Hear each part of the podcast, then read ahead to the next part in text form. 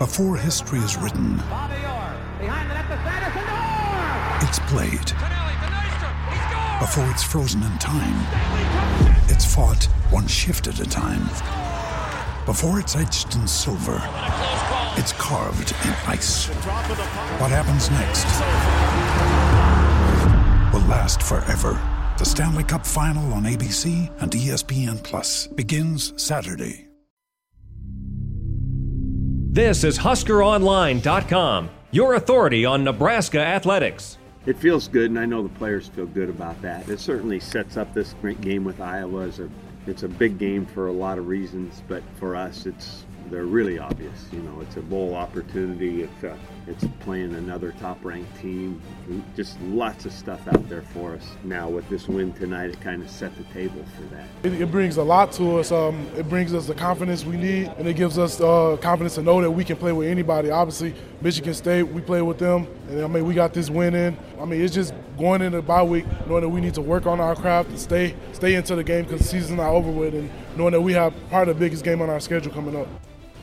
And that sets the stage here for the bye week edition of the Husker Online Show. Sean Callahan, Robin Washut, and Dan Hoppen, as you heard head coach Mike Riley and, and defensive tackle Vincent Valentine just talking about what's ahead now. This Nebraska football team has won two games in a row for the first time this season. It's hard to say, but uh, they are finally finding a rhythm, guys. And, um, you know, they, they have a week to get healthy.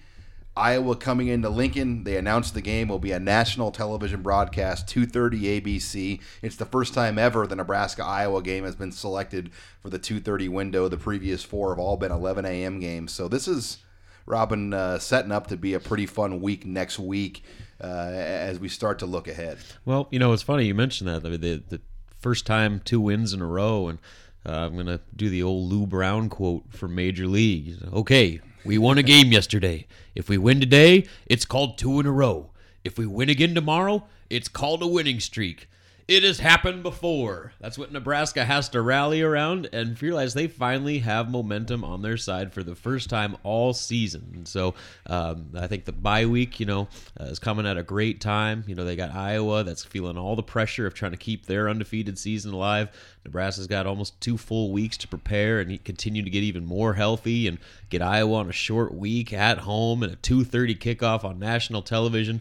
The table is set, man. The table is set for them to pull off two potential top 10 uh, upsets in a span of three games, and all of a sudden, the, the whole perception of this season might uh, take a complete flip. It feels kind of crazy that we're even discussing. It almost feels like Nebraska, at least in, in, the minds of Nebraska fans, is the favorite at this point. I'm, I'm not sure I'm willing to go that far and say that. We'll see how Iowa looks this weekend. But yeah, I, you can just see, I think, in the way that this team and these coaches are carrying themselves right now. They've got a newfound confidence, and it just it makes me wonder so much just what happens to this team and this season if at the beginning of the year they tip away that BYU pass, or if Tommy's falls know, down at Illinois. Yeah, if he falls down at Illinois, if his if he takes know, a sack at Illinois, they win the game. if his you know touchdown pass against Miami is two feet higher in overtime and doesn't get intercepted. You know, just so many of those plays, I think, just beat them up mentally. If some of those things don't happen and those turn into wins, what does the season look like? Yeah, it, it's just such a rare season, a season that none of us have ever really been a part of. Uh, I know Mike Riley and other coaches you talk to have said in their coaching careers they've never had a season like this. But um, I think what's positive is you've got something to hang your hat on. And if, if you can beat Iowa, this will be the best six and six season in America uh, because you, you would have two wins over potential Power Six bowl teams.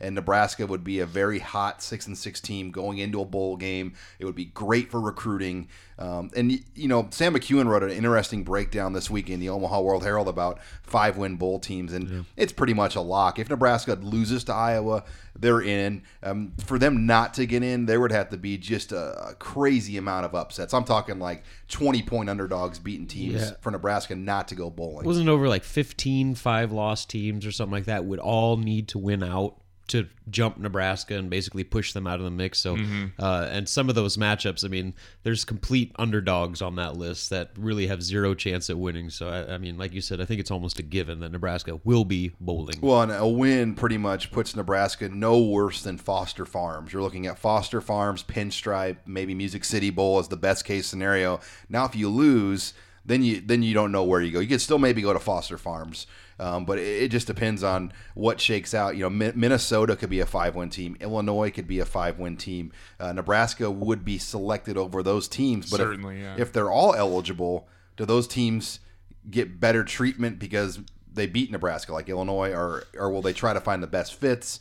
Um, that remains to be seen. I think for Nebraska's sake, guys, they just need to win next week against Iowa, which is a big if. But I think Vegas. Ha- I'll say it now. I think Nebraska is going going to be the favorite in terms of Las Vegas points next week. It would not surprise me one bit. I mean, for some reason, that home field advantage gets a lot of love in Vegas, and um, it's not like Iowa's gone out and blown out every team they've played either. I mean, they're a team that's just kind of made the winning plays when they've had to, and so uh, with the way Nebraska's playing, and you know the fact that it's at home, and again, I, I'm going to go back to the 2:30 kickoff. Oh yeah, I that's think three. that that's is- that's three or four extra beers in every fan in there. that is absolutely huge because the energy level at 11 a.m. compared to 2:30 in the afternoon is is not even comparable. Yeah, those are 11 a.m. games, and I'm leaving my house about eight o'clock in the morning. It's just dead. Yeah, I mean, everybody's just sleepwalking. And people just literally get to the stadium at 10 and park and go in where it's going to be just a convoy of cars coming in from Iowa and Nebraska. I'm, I'm looking forward just to see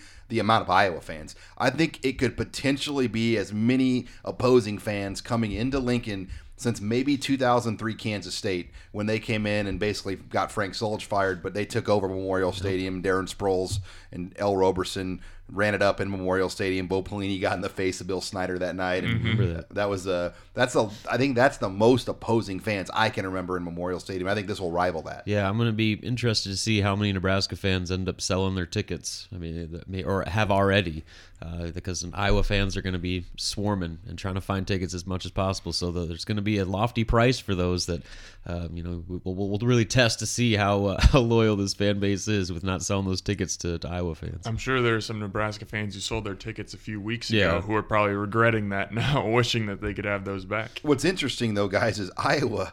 You know, they, they had like 9,000 tickets available still this week for their senior day home game against Purdue. I mean, that's just unfathomable. terrible. That's terrible. You're 10 and 0, your final game at home. They even gave you a 2:30 game against Purdue and you had nine well, and that goes back to where they were at the start of the year. If you remember that article, Iowa had only sold like I want to say around 40,000 season tickets.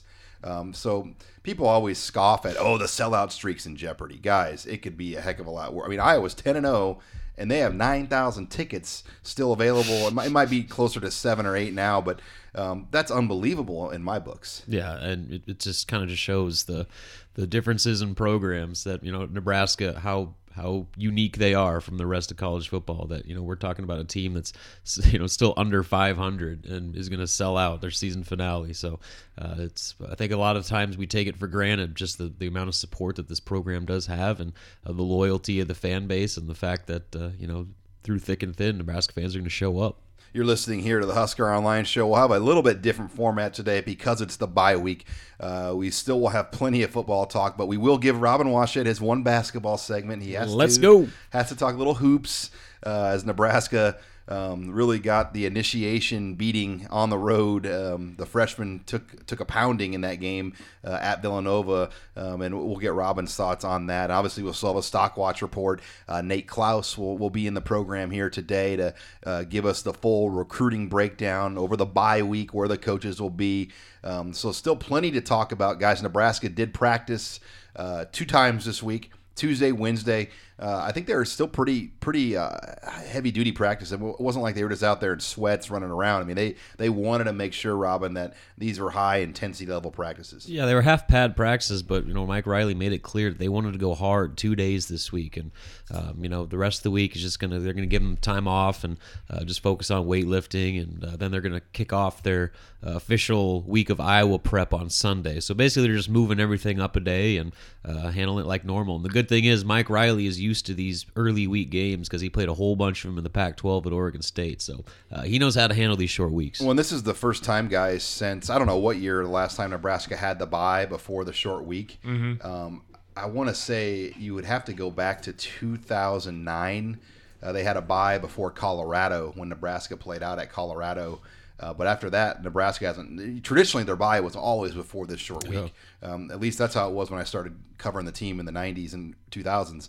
And then that that kind of they kind of lost that bye. But it's a huge advantage for Nebraska to have the bye and be at home, where Iowa, you know, has to play Saturday and travel on short rest. Yeah, especially for a Nebraska team that's been so banged up all year. I mean, we've seen them get, you know, more healthy recently, but for guys, you know, maybe who have even been playing, like a Kevin Williams or a Freedom, uh, Akinmoladun, or even Michael Rose-Ivey, guys that have been out there but on limited reps or, you know, they're not 100%. They get more of a chance to rest up and hopefully they'll be able to contribute more.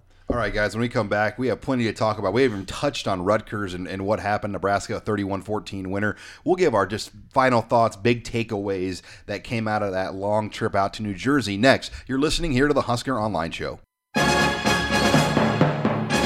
You're listening to HuskerOnline.com, your authority on Nebraska athletics. Definitely, the opportunity came. Uh, you know, I'm thankful that they, they gave me the opportunity to run the ball and to be using this um, in this scheme. And I think my main thing is just continuing to get better every day and focus on the little things and what can I do to elevate my game to help this team win.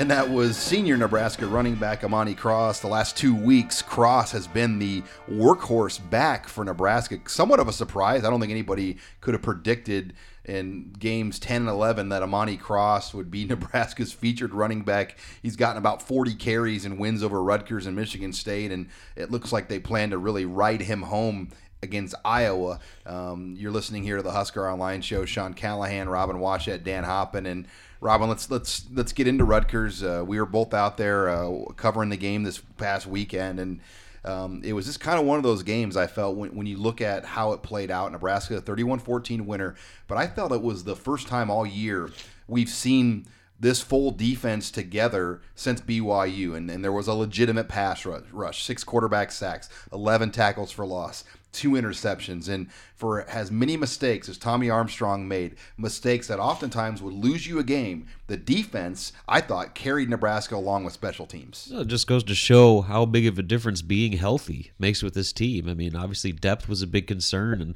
uh, they were hit with it right away with injuries and suspensions. And uh, it wasn't until probably that Rutgers game that we finally saw this defense at full capacity, just from a, a depth standpoint, and uh, that allowed them to do a lot of different things schematically. Uh, I think that was far and away the most dime they've played all season. The first time long. they've run dime since BYU. Yeah, so, so since the season opener. So I mean, that just shows from a personnel standpoint how limited they've been. I mean, they haven't been able to run dime that much, and with the defensive backs that we know they have, uh, that really plays to their strength. And we got to see, you know, the, with the blitz packages, you know, bringing Aaron Williams and um, Josh Kalu off the edge, and you know, being able to apply pressure up the middle, uh, they were really able to keep Rutgers' offense off balance all night long and really get to Chris Laviano with the pass rush. Uh, and uh, you know, again, the defensive backs made plays on the ball, and uh, from basically top to bottom, it was probably one of the most complete defensive efforts we've seen all season. Dan, let's talk about Tommy Armstrong. Though you, wrote an interesting breakdown of him after the game, the yin and the yang of Tommy Armstrong.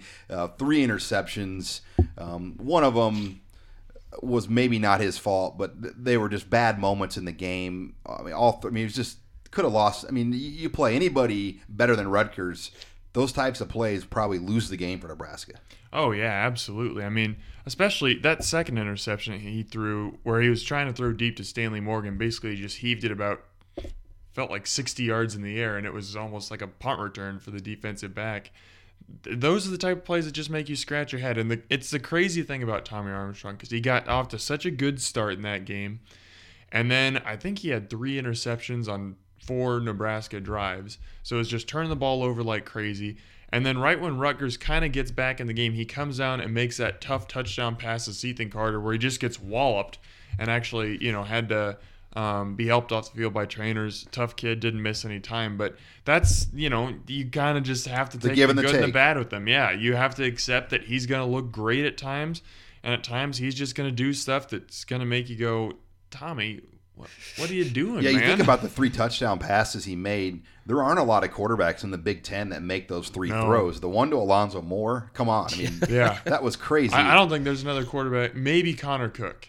And people forget about his first one to Westerkamp. There were four guys in the area of Westerkamp, and he just Mm-hmm. threw that ball in the window uh, to put Nebraska up seven nothing. And then obviously the Carter one, he was double covered. Yeah. um, th- those were unbelievable catches. Mm-hmm. Great catch by Carter too. Yeah. But then you see even the play where Brandon Reilly got hurt. Armstrong wasn't supposed to throw that ball. He was only supposed to throw the ball if the corner was off of Reilly. Well, the corner was up in Reilly, and basically because he was on him, he caught the ball, rolled up his ankle, and now your number two receiver is uh, on a bad ankle right now, and hopefully he's okay for Iowa. But yeah, those are the things that you just have to live with with Tommy Armstrong.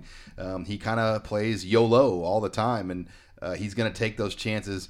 Uh, but man, his arm strength. It, there aren't that many quarterbacks in college football that have some of the arm the, the arm talent he has on some of those throws. I mean, I can't believe uh, the strength he can throw sometimes off his back foot. It makes so much sense that he has spent time learning under Brett Favre in so many ways, just because it's they're very similar just in the like you said the, the yin and the yang with them i mean there are plays that uh, you know tommy makes that you know like you said no other quarterback in the big ten can make them. But uh, it, it's you know going to give fans ulcers by the time he's done here. But uh, i think that the good news is that uh, as the defense continues to improve those you know unforgiving mistakes are you know not quite as bad as they have been in previous games. You know they're able to recover from them, and that allows the good Tommy to kind of balance things out and maybe even uh, cancel out the, the mistakes he makes. And Sean, you talk about how strong his arm is. I think he definitely uses that to his advantage, but I think it gets him in trouble sometimes too because he he sees a tiny window and he says, "Hey, I've made this throw before. I can do this again." And those throws, as we've seen, sometimes end up getting picked And off. you know, we saw just how good those back foot throws are. I remember the Purdue game. Ryker Fyfe tried to make some of those back foot throws. Didn't work. and, and that, that ball just didn't have the mustard that Tommy had as he threw all those picks out in West Lafayette. Um, but yeah, that's something that I'm sure is just frustrating that the quarterbacks still aren't really stepping up in the pocket. I mean, if Nebraska has really not had a quarterback since Sam Keller, maybe Joe Ganz, mm-hmm. that effectively slides up in the pocket instead of falling backwards and throwing on that back foot. But uh, We all, hopefully, we all know Taylor didn't do that. hopefully Patrick O'Brien. Um, I think Taylor did it one game in his career, and it was at Oklahoma State where he outdueled um, what's his name, The Brandon Weeden. Brandon Weeden. That was the.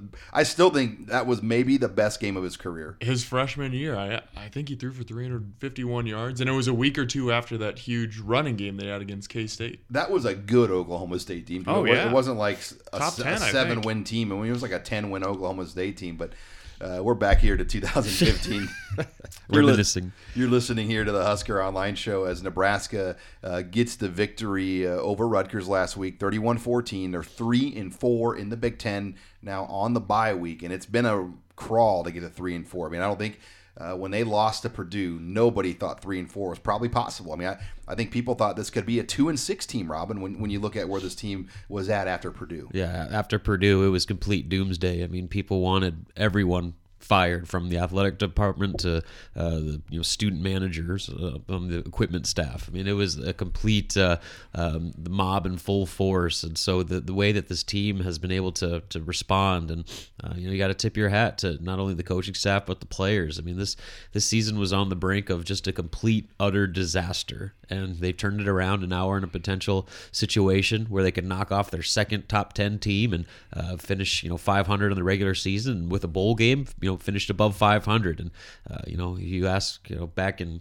the, the end of October if that was even possible. Most people would have told you heck no. So uh, it's uh, certainly been quite the turnaround, and uh, at least given some reason for optimism that uh, you know this thing is headed in the right direction. I still go back to the defensive play though. That that is why this team's gotten better. Uh, I think the offense last week played poor in a lot of ways. They only threw for 180. They didn't really have any real long breakout runs other than the one Devine Ozigbo had, and that was like his only carry of the game, I Yeah. think. But the defense is the key. And when we watched this team in August, we all thought if they're going to be anything this year, it's because the defense is going to be strong up front. And you know Kyle Flood, um, the Rutgers coach, who got booed by his own fan base during a PSA service announcement on Saturday Mm-hmm. after the game, Kyle Flood said, um, "Why couldn't you throw the ball?" Someone asked him, "Why couldn't you throw the ball against Nebraska's awful pass defense?" He goes, "Well, the pass rush they had on Saturday wasn't the pass rush they've Yeah. shown on film all It's year." true. And and I think there's two other guys that have seen a lot more playing time lately, Aaron Williams and Chris Jones. Those guys have helped. I mean, I know Aaron Williams was just, you know, this most recent game against Rutgers, but Chris Jones has kind of stepped into that starting lineup. Having those two guys out there has helped a lot. And I, I think playing other guys, eh, they've gotten better. I mean, nobody thought Ross Dzuris could be this type of contributor. Nobody really thought Kevin Maurice would, would become what he's become or freedom. I remember the first game against BYU. We were so used to Bo Pelini not playing anybody. Yeah. And we're like, Freedom's in? We're like, Dzuris is in? You know, because Pelini would play the D He line those like four guys. Yeah. 80 snaps and um, you know hank hughes and mark banker stuck with that rotation and now all of a sudden a group that wasn't very deep at least has some experience And I think you can say the same thing at linebacker too, with Dedrick Young, uh, Chris Weber, Marcus Newby. Those are all guys who might not have gotten much playing time in recent years, and uh, obviously injuries played a big part in that. But yeah, Nebraska, you know, they kind of took their lumps with some of these inexperienced guys early in the year, but it's paying off now. and they're, they're going to need michael rose-ivey and banderas this, this next week i mean this is a man's game iowa's going to come in and, and they're going to try to punch you in the chin a little bit and uh, that's where hopefully rose ivy is going to be 100% banderas Mar- i mean those linebackers have been the most underrated group on this defense Yeah, no doubt. And you got credit to Trent Bray. I mean, uh, if anybody had the hardest job of trying to, you know, mix and match players uh, on a weekly basis with different lineup combinations, it's it's him. And uh, you know, he's made the most out of uh, you know the the situation he was given, and uh, has really done a pretty fantastic job getting young guys to step in and play bigger roles than anybody would have expected. And uh, you know, as as disappointing as it was not to have your top group on the field, you know, because of you know, injuries or for whatever reason, uh, that also provided an opportunity for Nebraska. All of a sudden, we have depth at linebacker now, which was a big concern going into the year. So uh, you take the good and the bad with that, and uh, you know, hope that uh, in the long run, this will make that defense and especially that linebacker group a much stronger unit. Huskers off with practice until Sunday.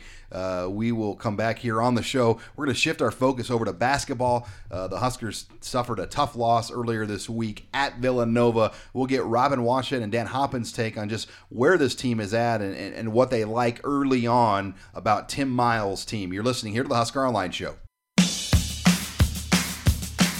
This is HuskerOnline.com, your authority on Nebraska athletics. And welcome back here to the Husker Online Show. Sean Callahan, Robin Washington, Dan Hoppen as we shift over now to Nebraska basketball. And uh, Huskers got off to a rough start early this year, Robin. Uh, they, they, you know, and not not unexpected. 87-63. Uh, they lose at Villanova earlier this week, but they'll get back on track. They, they have, you know, a series of games that they should be able to handle here um, before they have to go out and play Cincinnati and Brooklyn. Uh, but you look at that game, Nebraska was up 23 16.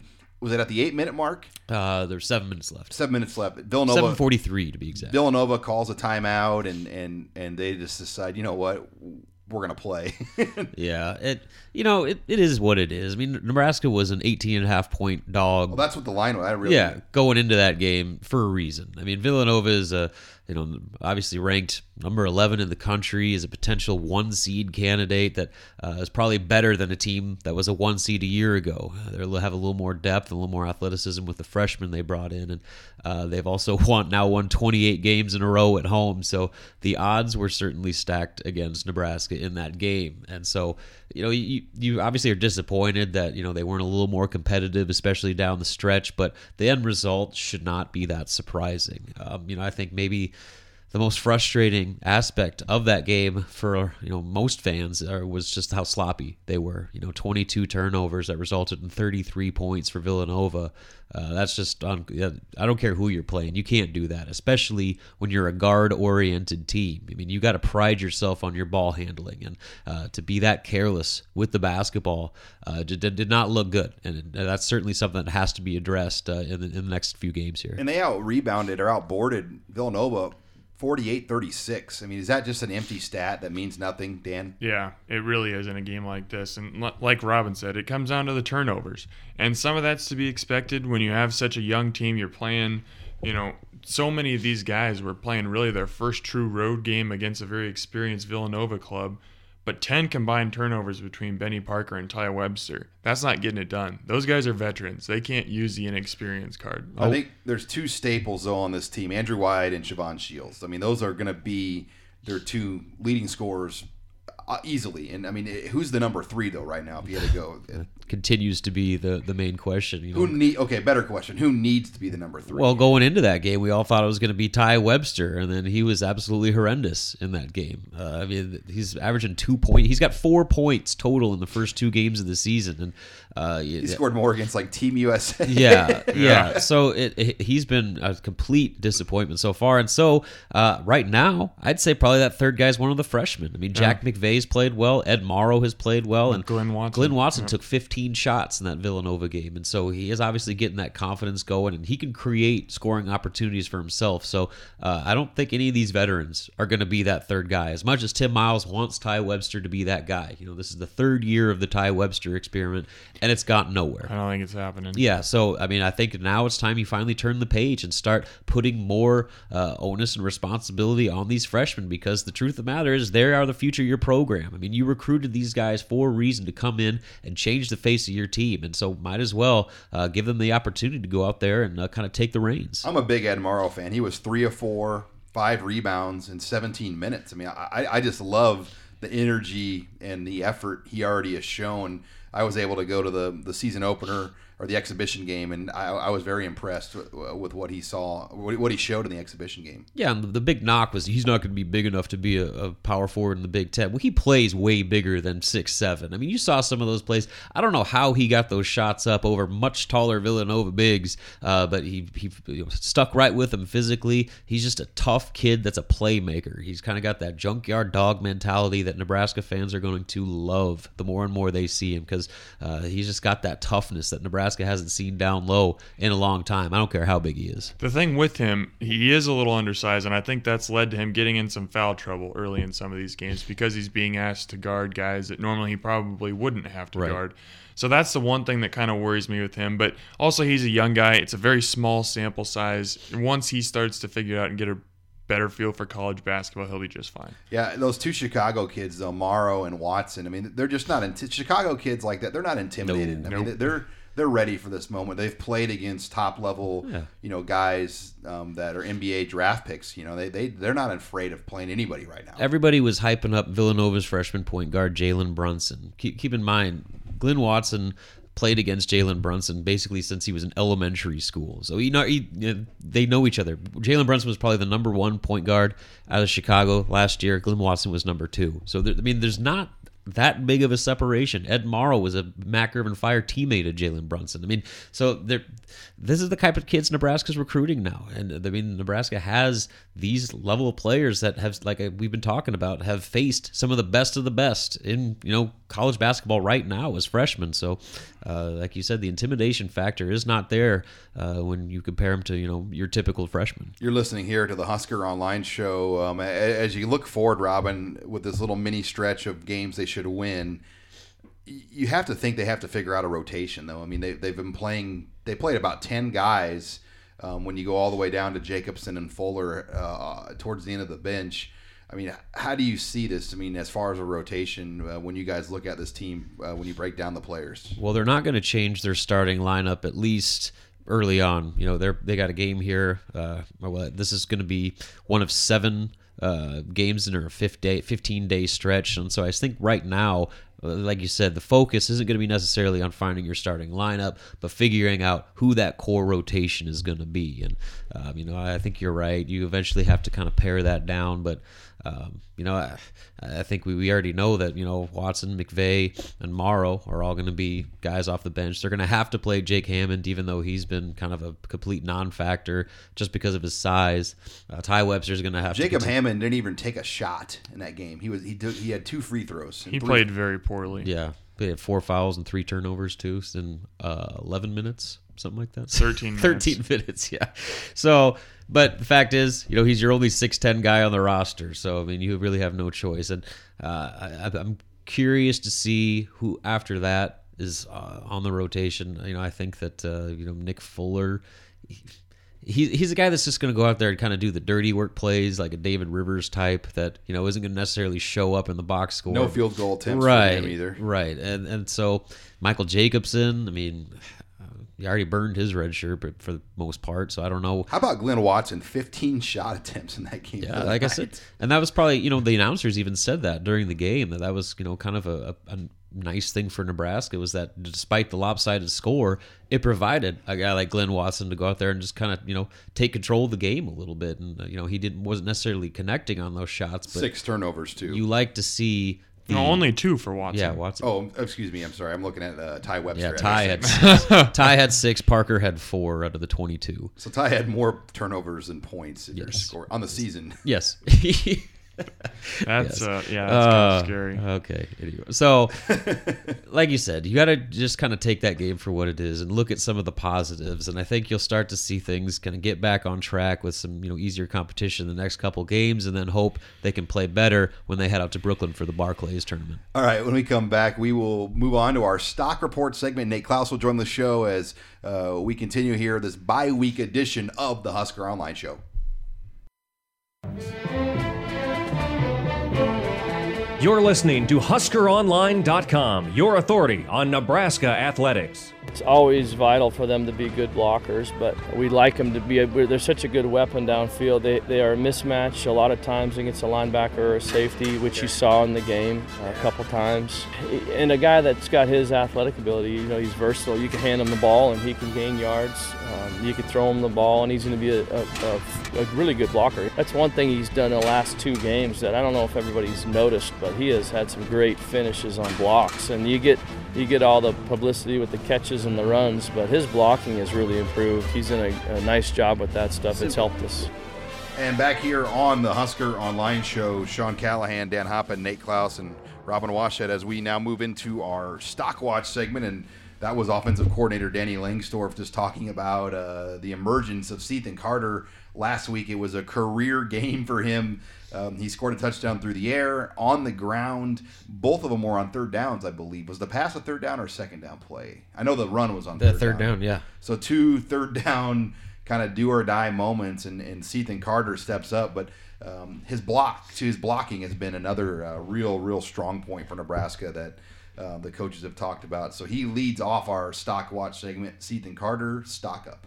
Yeah, I mean, how many stories have we written, especially in the offseason, of the potential of Cethan Carter in this offense and how many different ways Nebraska could utilize a guy like that? Well, We've anointed him as Tony Gonzalez for the last three Yeah. years. Basically. yeah, and unfortunately, for you know inju- reasons for injury or suspension, I mean, he just was never on the field, and I think that played a big role in him not you know being a factor in this offense until just recently because he missed so much time. I mean, he missed a whole bunch of time in spring ball, and then he had the two game suspension to start off the year, and uh, was dealing with injuries on top of that. So I mean, he just wasn't on the field getting reps, and so uh, just now he's finally starting to be the guy we uh, always thought he was going to be. All right, we've talked football, we've talked basketball on this show, but Dan Hoppen has an Little interesting baseball in here. outside the box for your stock up. Uh, my stock up baseball recruiting. Uh, Darren Erstad, you know, was uh, he ended up being a semifinalist for the Los Angeles Dodgers managerial position. He uh, withdrew from consideration last Friday. Uh, met with the media Tuesday. Basically said that this was, you know, obviously a, a really um, a great and humbling opportunity for him, but he just couldn't bring himself to leave Nebraska. This helps out Ne- Nebraska's recruiting, I think, in two ways. First of all, the fact that the Dodgers, one of baseball's best and most, you know, historically That's great my team, baby. that that is your team. They're one of baseball's best and most historically great franchises. Wanted him to come in and be their manager. That's how much they think of his coaching ability, how much they respect him, how much they think he can connect with young players. So that kind of shows some of these prospects, hey, this is a guy's a good coach. And B, if Darren Erstad didn't take this job, he's not going anywhere. He's got all kinds of ties to California. This is, like I said before, a very prestigious position. If Erstad turned this down and said, I love Nebraska, then he's not going anywhere anytime soon. So recruits can come to Nebraska and know, hey, my coach isn't going to be bolting in two or three years if another job comes up. Now, maybe if Mike Scioscia retired down the road and he said, I want Erstad to be my successor. With the Angels, that might be the one opportunity. but that, that's a big if. I mean, that's, Yeah. a, that's a great franchise. But he, he could be. I mean, you never know how that would play out down the road. But yeah, I'm excited to see kind of what that leads to. Uh, Robin Washut, what's your stock up? Well, first of all, I think Dan is kind of pushing for a raise with the Dodger talk there. Trying to get on your good side. Uh, but anyway, as what did far I as say that wasn't true? Just- well, the Dodgers are so good. They're probably one of the best teams in baseball they're history. they're a World Series favorite right Arrieta- now. That's entirely Ar- true. Arrieta did take the Cy Young from Zack Greinke, which I'm pretty upset about. and Clayton Kershaw. And Clayton Kershaw. Boom.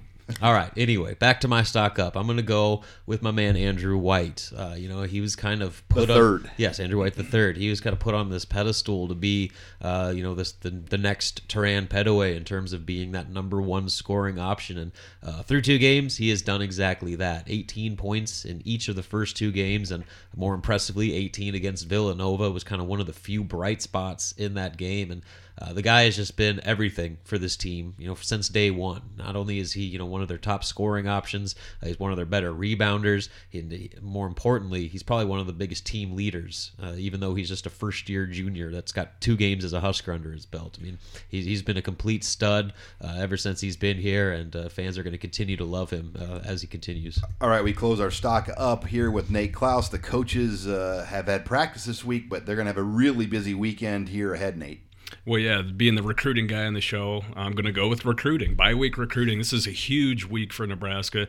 All the entire coaching staff is going to be out on the road, including Mike Riley, and uh, you know he's already gone out and seen Matt Farniok, who's arguably their number one target on the board, and uh, is, will be everyone's out on the road. You know, starting Thursday, uh, seeing you know a number of prospects, and I think most importantly is that you know in the past when when there was a bye week and the staff would go out on recruiting, it was kind of a you know a, a catch up effort, kind of trying to catch up and make up ground with a lot of kids, and you know that they may have lost during the season. Well, that's not the case for Nebraska. They've done an excellent job recruiting during the season. They've brought in a number of guys for official visits, and this week is is crucial uh, to to keep that momentum going with a lot of guys who have either visited already, are currently committed to Nebraska, or who will be coming in on visits here shortly. So, um, huge opportunity for the coaches this week, and, and from the kids that I've talked with, uh, they're pretty excited that Nebraska's stopping by their schools this week. A quick follow up for you on Coach Riley. Is he on the road more on a bye week than typically what Bo Pelini was the last seven years? No question about it. I mean, Bo was maybe one one JUCO guy, Maybe or one stop to one guy, uh, but typically he would be. Javon Walton was his one stop yeah. that one year. typically the typically Pelini would be in Lincoln, uh, would be around the team, and and really he, he most times he would have at least one or two, you know, of his coordinators staying in, It was a less. too. It was a kind of a Les Miles mentality how he treated the bye. He didn't like his coordinators on the road. Nope, didn't like the coordinators on the road, and uh, you know w- wasn't afraid to, to have some of his assistants out, but it wasn't an entire effort by the the whole coaching staff. All right, you're listening here to the Husker Online Show as we continue our stock watch segment. Let's go stock down. Uh, we're just going to have two stock downs today. Robin, who do you have for this one? Well, as good as Andrew White has been, uh, maybe the biggest disappointment so far through two games has been Ty Webster for Nebraska basketball. Uh, you know, I uh, personally uh, contributed to this because I wrote the story about how he could potentially be Nebraska's X factor this season as that, as that third scoring option. Uh, you know, he looked so good in the exhibition, but through two games, he's averaging two points, 2.5 rebounds, eight turnovers, four- eight turnovers to just four assists, and is two of ten shooting, 0 and 4 from three point range, and has missed his only free throw. So absolutely zero contribution from one of your only veteran guys that uh, I know Tim Miles personally had pretty high hopes for this season. And I'm going to close out stock watch with stock down for Rutgers head coach Kyle Flood. He got booed. I mean, God, God bless the uh, the New York sports market. Their, the head coach is on the freaking big screens there doing like a PSA announcement for like click it or ticket or something, and it's just a bevy of New York boo. it was unbelievable. and somebody somebody in the media actually asked Kyle Flood what did it feel like to get booed in your own stadium? I'm like, God dang! I know, it's Let- wait, vicious. what do you? And he's like, Hey, that's life in the big city, guys. And he, he he's, he handles it well, but you have to think unless they beat Army and Maryland and go five and seven, which is He's a- in trouble. He's in, I mean, and that's still not even a guarantee that he could keep his job because uh, the confidence of that fan base. I mean, just the fans we talk to, Robin, they they are not Kyle Flood fans. Well, especially after everything that's gone down over the course of the season. I mean, when you go in there and try and uh, muscle out teachers to give your guys good grades, then that's uh, not a good look. It's a dead man walking. Yeah. That's Tony Soprano tactics Yeah, right no there. kidding. All right. When we come back, we will close the bye week show out with Nate Clouse and we'll talk Husker recruiting. This is HuskerOnline.com, your authority on Nebraska athletics. For you, are you guys looking at a junior college quarterback at all? Is that a potential that you guys could look at? Yeah, yeah, but um, you know, and we're looking at all the positions in terms of, of uh, you know, is there a, a possibility there, um, and and if if so, you know, can we get him on campus? Can we get him into school? All, all- just all the stuff. Welcome back here to the Husker Online Show. Sean Callahan and Nate Clouse. That was offensive coordinator Danny Langsdorf talking to me earlier this week about the possibility. We, we know they're going to take junior college guys on defense, Nate, uh, but even quarterback. And, and we actually, that story has already played out this week. Um, and if it happens, it won't be a scholarship guy. Omaha North, Zach Martin, um, a strong lean towards being a walk on. Uh, he was the starting quarterback at Iowa Western this past season, and his father, Larry Martin, a great friend of Husker Online for years uh, one of the top coaches in the state of Nebraska. Um, you know, I just politically, I think it's a great move if Zach Martin ends up being the JUCO quarterback in this class. Well, look, this is a win-win situation for everybody involved, in my opinion. You you have an opportunity to add a junior college quarterback um, from one of the best programs in the country in Iowa Western. Uh, you've got a guy who's played a lot of football there. Um, you have a kid who's you know the son of a coach who's grown up playing football, you know, all of his life. He knows guys on the team. Knows guys on the team. Understands the game extremely well. Uh, high character kid, and he's a good player. I mean, he doesn't have one you know specific skill set that probably jumps off the film uh, to you, but he does everything well. He makes good decisions. He's an accurate passer. Uh, he, you know, he's got great pocket presence.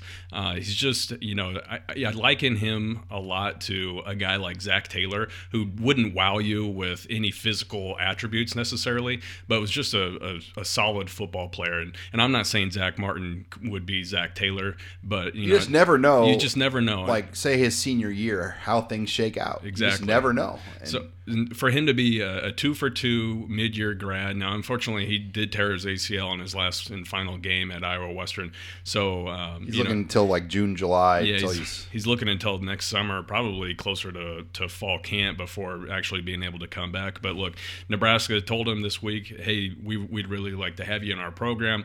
Uh, we'd like to offer you a preferred walk on position. Uh, and if you, you know, rise up the depth chart and make it to second or third string, we would put you on scholarship. So it's it's there's a the plan is laid out. It's clear cut. There's no gray area. Uh, and I think that uh, I think that you know the Martin family is really happy with how upfront and everything Nebraska was. All right, let's stick back on the 2016 class. Nebraska did do some kind of house cleaning here as far as getting that commit list cleaned up. Uh, not a surprise, Alfonso Thomas officially switched to SMU. That's basically been done, Nate, for two months. Um, and Nebraska was just letting that kid make his announcement. And then William Johnson. Um, this one kind of developed quickly. Um, but Nebraska doesn't need a junior college linebacker after the play of Marcus Newby, Dedrick Young, and, and, and some Chris Weber and his academics were not going to get him here more. So William Johnson switched to UAB. Your thoughts on that? Well, you know, from the get go, the linebacker position has, has been a spot on this roster where the coaches have been heavily focused on because when they arrived at Lincoln, there was what four guys on scholarship at that position. So uh, immediately they tried to close out that 2015 class with several prospects, and they went out and, and William Johnson was the first linebacker commit, um, you know, from the JUCO ranks that that Nebraska had uh, had received. Um, and like you said, hit, the grades I think were a factor, but you also had the emergence of several younger players on the roster, and there just wasn't a need uh, to bring in a JUCO guy in this class, and uh, and that's what I like about this the staff and the recruiting staff is they're always evaluating, and, and you know whether a kid is committed to them or not, they're they're constantly evaluating how these guys are are playing, um, you know how they're doing in the classroom, and you know the goal there is to try and minimize any type of recruiting bust that you might have uh, when you bring a kid into the program. And um, you saw Alfonso Thomas kind of, you know, and, and, William Johnson kind of work their way out of this rec- out of this recruiting class. And now there's two extra spots that Nebraska can replace those guys with that could potentially come in and make an impact somewhere else. You're listening here to the Husker Online Show as Nebraska is in their bye week, which means the coaches are going to be out in full force. And I urge you to go on HuskerOnline.com. Nate Clouse, Mike Mattia, and the team have a great premium breakdown of where the Husker coaches will be. And you are not going to find this kind of information anywhere else. Uh, the amount of legwork, texting, and effort it takes to put together the snapshot of where they'll be. And Nate, there's too many guys to go through them all. Give me one or two just morsels or nuggets that I could really chew on here as uh, things that we want to watch this week on the bye week recruiting? Well, we'll start out on the West Coast. Uh, you know, Lamar Jackson is a top 100 safety out of uh, out of Northern California. Uh, Brian Stewart is going to be at his football game on Friday night. He visited for Michigan State. Uh, you know, took his last and you know final visit to Nebraska. Uh, is going to be making a decision sometime in January. But this is you know a development that, that has really come along quickly, and, and is right in the mix with this you know top 100 type of talent, an instant impact type of player out of out of uh, California. Um, you also have uh, you know Keith Williams is going to be seeing Darian Grimm, the wide receiver commit, who's who's enrolling early at Nebraska, and that could be a huge development there. And then Mark Banker, Danny Langsdorf are going to be at the Calabasas uh, High School. You know the whole Calabasas crew out, out of there. You know Marquel Dismuke, Keyshawn Johnson Jr., Darnay Holmes, Tristan Gebbia, Brian Hightower, all those guys are going to have two coordinators at their game on Friday night, so that's a big development there. Uh, and Mike Riley's, you know, going to be going out across the country. He's going to be seeing an offensive lineman in Illinois. Uh, I believe that he's going to be stopping by to see David Reese, who's a mid-year enrollee um, linebacker out of Michigan, who's currently committed to Michigan, but uh, is, is essentially said that he won't be going there because they don't have room to take him right now. He visited for Michigan State game, and he would be an absolute huge addition to this recruiting class. And could very well be, you know, part of the reason why William Johnson has kind of moved on from here um, in this recruiting class. So they want to continue the youth movement. Was the quote that Mark mm-hmm. Banker gave me uh, that JUCO linebacker very unlikely right now, and they just want to continue with these younger freshman guys that they can build and develop. That's right, and uh, you know, and then you point to some of the the JUCO you know players that Nebraska has targeted recently that could potentially come in and make an instant impact. You know, the the safety out of Arizona, Markel Simmons, is going to be visited uh, by Mark Banker on uh, on Thursday. He's going to be visiting Utah over the weekend and then making a decision between Utah and Nebraska, most likely shortly after um, you know after that trip. And I think Nebraska is sitting in a great position there. And then there's some defensive linemen like Jordan Bonner the D end out of uh, northeastern Oklahoma A&M, uh, the junior college that uh, is run by former Husker Ryan Held out of Oklahoma, uh, and then Jonathan Kongbo, a big D end target out of Arizona. Uh, that's an important you know prospect for this recruiting class. Could come in and provide some immediate help at that D end position. So so really you know from from DiCaprio Bootle, who's the cornerback commit in Miami, all the way out to that whole Calabasas crew and Patrick O'Brien out in California uh, the coaches are going to be everywhere. They week. are not going to be home eating eating barbecue and watching no. football on this weekend. They're no. going to be really busy. So. No one's got their, their feet up on, on the coffee table, uh, you know, watching football or, or just you know home, at home relaxing this week. Well, Nate, we look forward to the coverage. Uh, we'll have plenty of updates uh, from the bye weekend recruiting as uh, there is a lot going on to follow. Uh, as we set the stage for next next week's Iowa game. Well, that puts a wrap here on another edition of the Husker Online Show. Thanks again for joining us this week on HuskerOnline.com, your authority on Nebraska athletics.